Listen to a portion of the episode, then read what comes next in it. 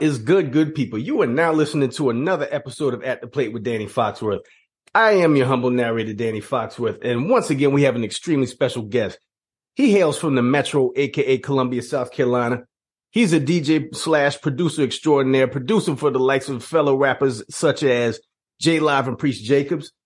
He has a full length joint project with another Columbia MC by the name of Jirai entitled For the Soul that they dropped last year. Make sure y'all check that out. A super dope project. Party people. We got the good brother DJ Ambush in the building. Ambush exclusive, exclusive, exclusive. What's good, bro?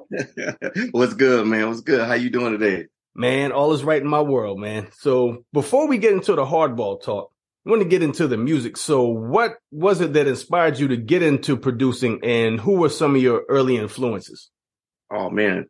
Well, I can blame that on my parents. They, they've always been musically bouncing around in the car and in the house while you're doing housework and things of that nature.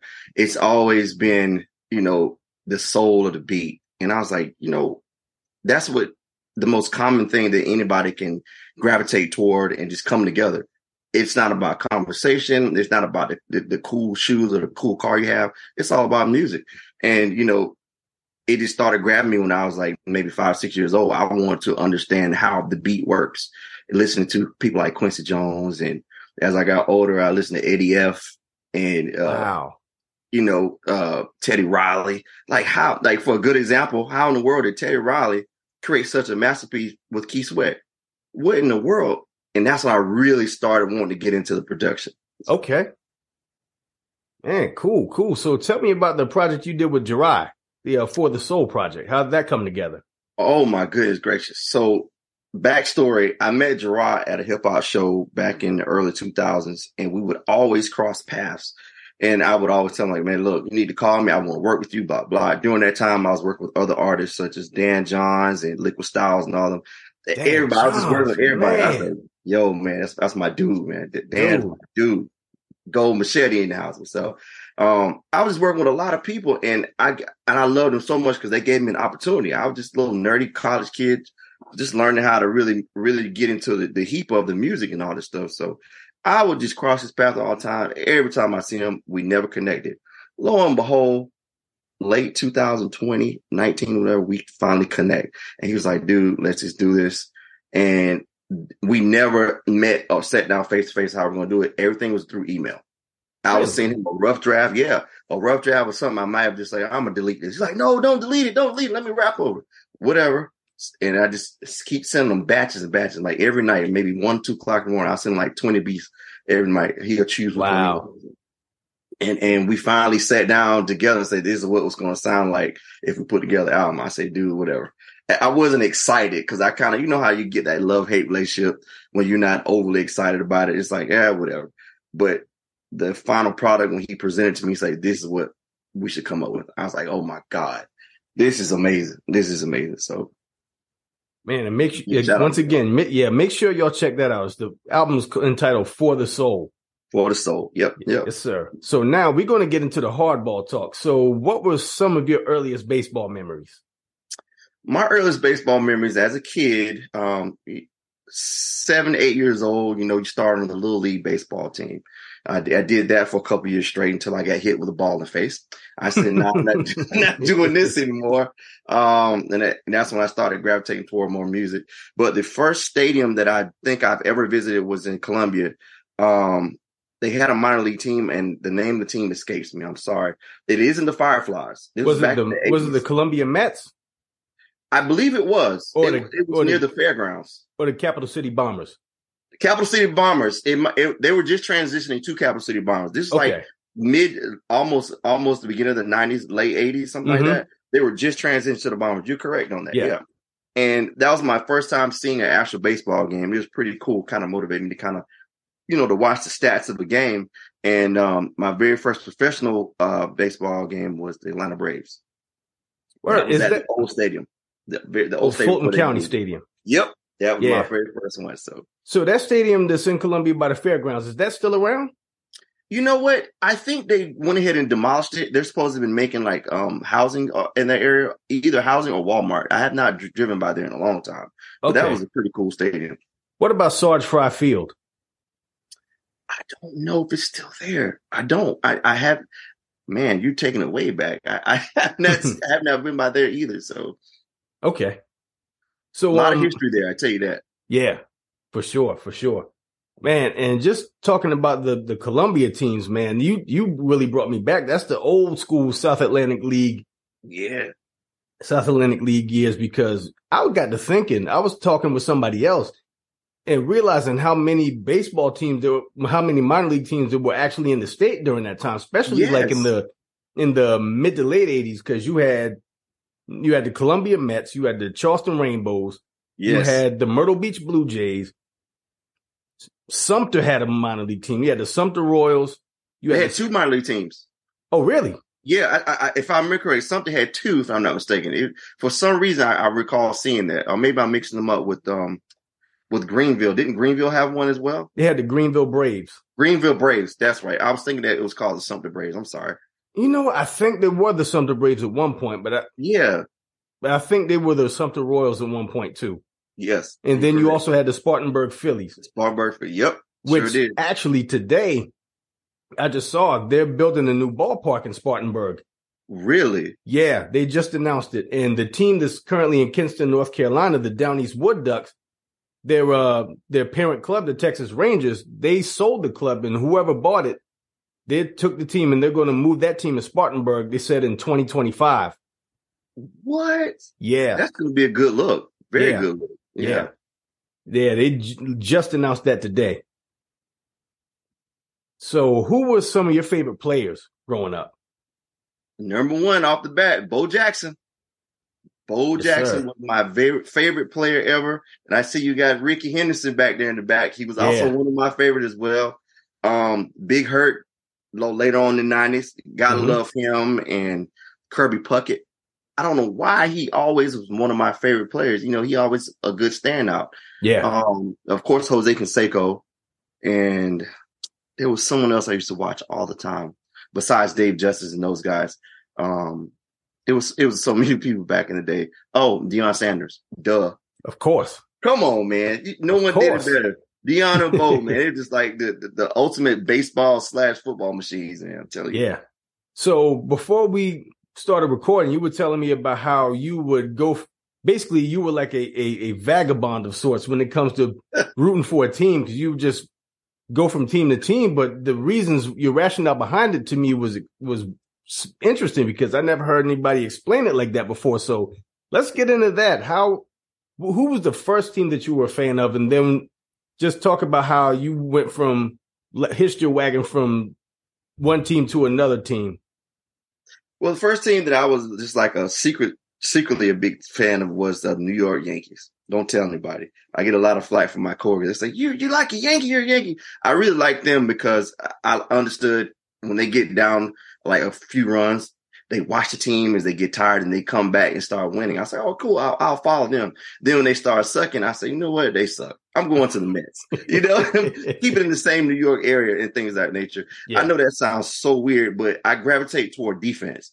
If the team is like they have a low standing right now, for a good example, the NL West, Oakland A's are at the bottom again. I'm not. I shouldn't be surprised, but I guarantee you they're going to um, climb up the ranks a little bit. But I'm, I'm giving them hope because their defense isn't that bad. And I kind of watch how the stats fluctuate between the players and, and the managers to see if they can make a turnaround in the middle of the season. They can't make a turnaround in the season. I'm going to another team. Not saying I'm going to buy a bunch of hats or a bunch of you know uh, different paraphernalia for that team. I'm just going to watch them closely and see how the stats change between seasons. And I think it's just interesting to see how they change if they evolve or make a make a change. And if if the team deserves to be in the playoff, the team deserves to be until you know to, toward the end. If you don't, it's like okay, somebody's cheating here. You know what I mean? So Yeah. So, who are some of the other teams that you uh, went to after you left the Mets? um Milwaukee Brewers. I Really? enjoyed the pitching staff. The pitching staff in the 90s for me was very good. It reminded me of the Orioles pitching staff. Um, they always kept a, a, a a high, I guess you want to say, uh, one of those high profile pitchers on staff.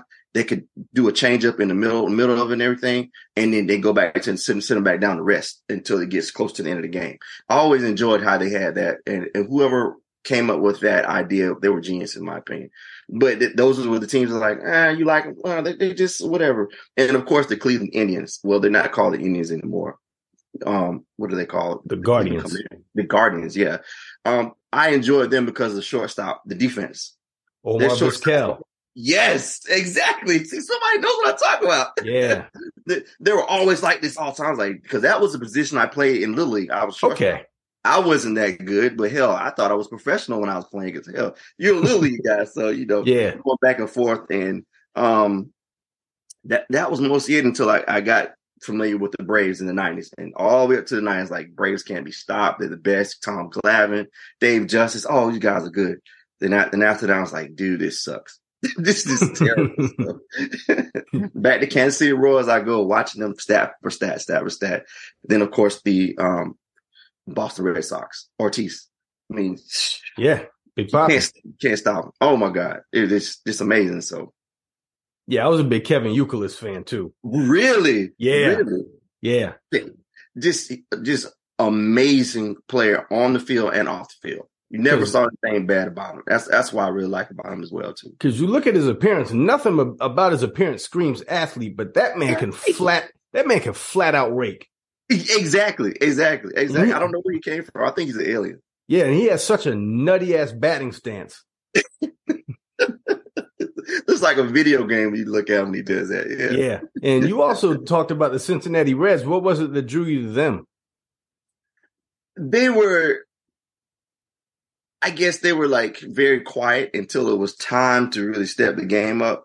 Um, their roster, I wasn't 100% familiar with the roster other than uh, Deion Sanders played for them that year. hmm And didn't Bo Jackson play for them one time? I think He was with the White Sox. he was with the White. I thought he got traded for the Reds for for for a season or something like that. Maybe I'm incorrect. I, I think I'm incorrect in that. But I like the way the Reds they they sneak up on you in the middle season. They they had a good bout against um the oh, who did they play that season? The Reds would always go toe to toe with. uh Oh, I'm just drawing a blank. I apologize.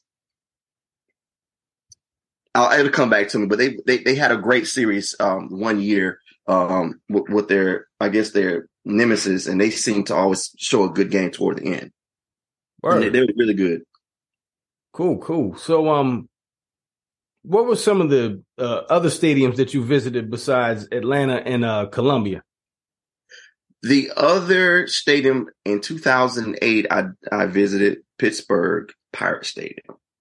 Ooh, PNC Park. Yes. Oh man, That is a huge stadium. It the it was I don't know if I was more hype about the way it looked or hype about the game. The layout was so amazing and Yeah. every, everything about the stadium. So I don't even remember who they played. It was just a great experience.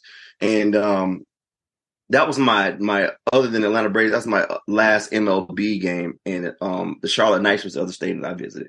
I So- love so that. God, I, I love Isn't that, a great stadium? Yeah, Oh my, that stadium is so cool.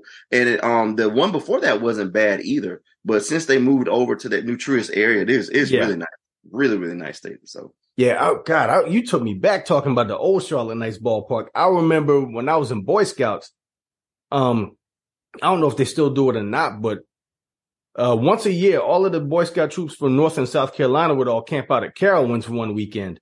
yeah, And it was one Saturday, we all got in the van and we was like, we early in the day, we just drove around uptown Charlotte, went to Eastland Mall and stuff. And then Saturday evening, we went to the Charlotte Knights ballpark and caught a game there.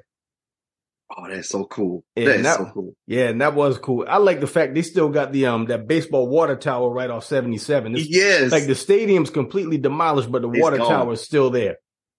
that's always going to be a wonderful landmark. And I, I hope people are asking like, what are we going to do with this? Don't tear it down. Don't tear it down because it's a wonderful landmark to remind you they had a great minor league team that was there. It was Yeah. so close to Charlotte and and South Carolina, right there. As soon as you you come, isn't it right before um you get to the Carowinds exit? It's- you can see it on right. Yeah, it's in Yeah. Fort Mill, right? It was right there on the right. It's right there. Don't tear it down, guys. But someone's going to do it. I know it. Yeah. And they had a squad. I think that it was the 93 team that ended up winning the AAA championship. They had, I think they had Jim Thome was on the team. I think Manny Ramirez was on the team too, if I'm not mistaken. Really, I'm gonna Yeah. look that up. I Yeah. think. But yeah. So Yeah, um cool.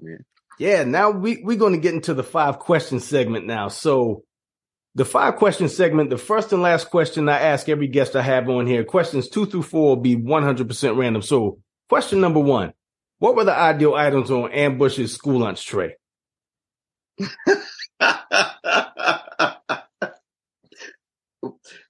Elementary, high school, it doesn't matter. Doesn't matter. Oh my goodness! Besides the chocolate milk, oh, a dinner roll, hmm um, of course that pizza in the little plaid container, and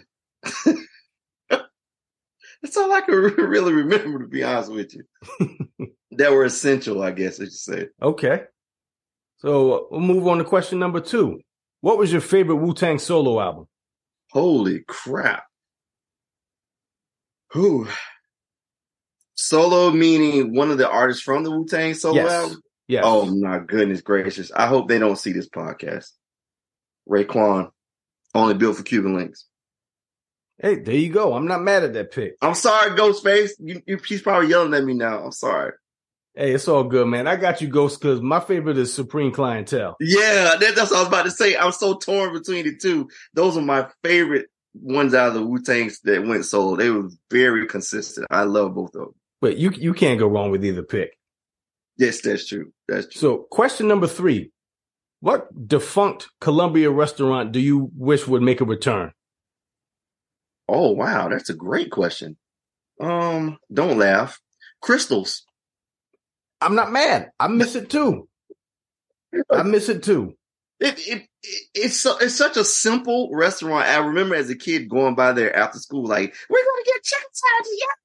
Either them, either them or White Castle. Yeah. Either one, that's fine with me. But I would prefer Krystals over White Castle, and I haven't seen one here since since the eighties at all. Yeah, that's about the same time in the Charleston area because we had a couple of Krystals down here too. But yeah, it's right around that time they all left. I think the only ones that are still around, close, relative, relatively close proximity. There's one in Savannah and there's one up in Murrells Inlet.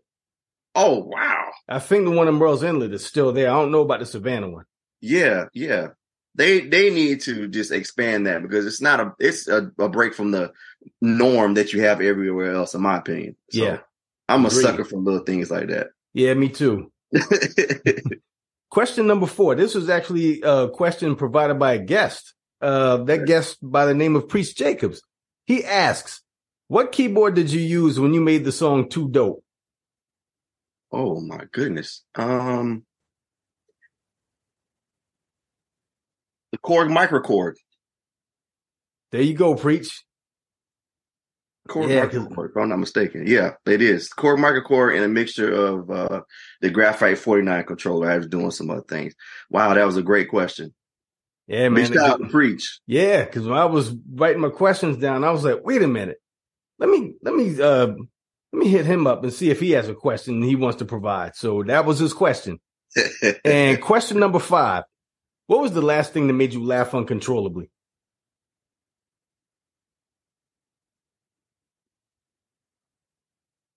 my brother my brother sent me a a meme uh on Instagram and the meme had a picture of a young man talking to his father.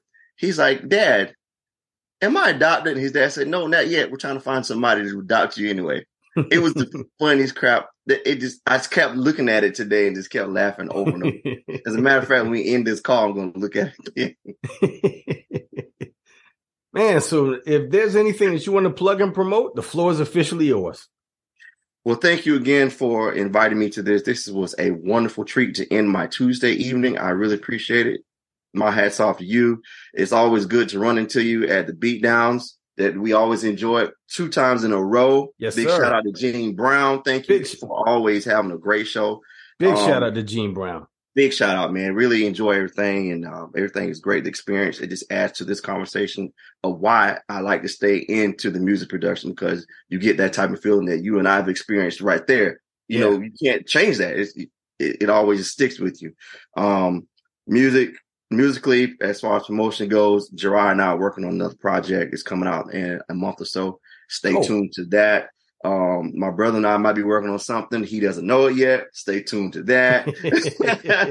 you know, just staying low and trying to stay motivated on positive energy music. Um, that's my whole idea. Dope. And keeping awareness of there's more sounds than there are with them with the same things that you hear on the radio. You know what I'm saying? Yeah. So I'll let the music speak for itself. I won't ramble on too much about it. But um I have a question for you. Shoot. Hip hop, music, um, pop, whatever you have, and I see that you're a fitness buff. How would you recommend promoting all that together? And what do you think has a presence more? Music itself or fitness or you know well-being in in in I guess the, the organization of people. How does that go hand in hand? And and if so, how can it? Hip hop and fitness? Yes. Wow, I've never been asked that question before. um, well, you jammed me up just now. Man, I never really gave it much thought to be completely honest with you. Um, I think one of the I, something that really worked for me it was, was as far as hip hop and fitness. There was a project that De La Soul put out called uh, In?" Yes, and it's like it starts off with like slow songs. It's basically like a warm up session, and then like as the album progresses, the song, the tempo of the songs get increasingly faster.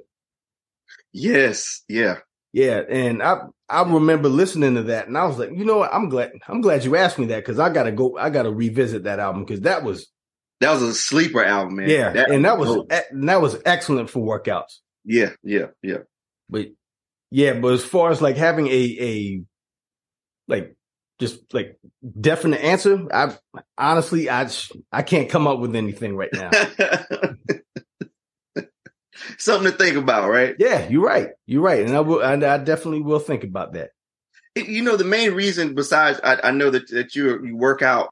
You know, I work out as well. I always think about the influences that allow people to do things such as working out. And you know, hip hop does have that main, uh, I guess, carriage above to make people want to do certain things. Like a hip hop song, like I hate to bring his name up, Ja Morant. Hip hop made me do what I did. Yeah. So how does their music influence us to to be fit or want to be healthy and things of that nature and and why and that's what i always thought about but i've never had an opportunity to answer that question for myself either i thought i would ask you since you're the professional yeah um I think there was a couple of dead. I think there was a Dead Prez project that was sort of in line with what you were talking about as far as hip hop and fitness mm-hmm. and just overall wellness. I can't remember the name of it, but if memory serves me correct, Dead Prez did have a project like in relation to what you were talking about.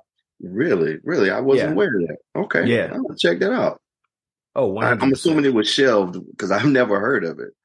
I don't know. I I think it was released. I I don't know who like who distributed it or if they did it in. They might have done it independently. Yeah, yeah. Okay, I check yeah, that out. Most definitely. So if you're still listening, I appreciate you listening ears. Make sure you like, download, and subscribe to At the Plate with Danny Foxworth. Make sure you check out DJ Ambush and Jirai's project for the soul, and they have an upcoming project, and I'm looking forward to that. So till next time, this has been another episode of At the Plate with Danny Foxworth. Y'all be good. For Ambush and myself, we out. Later. Strikes.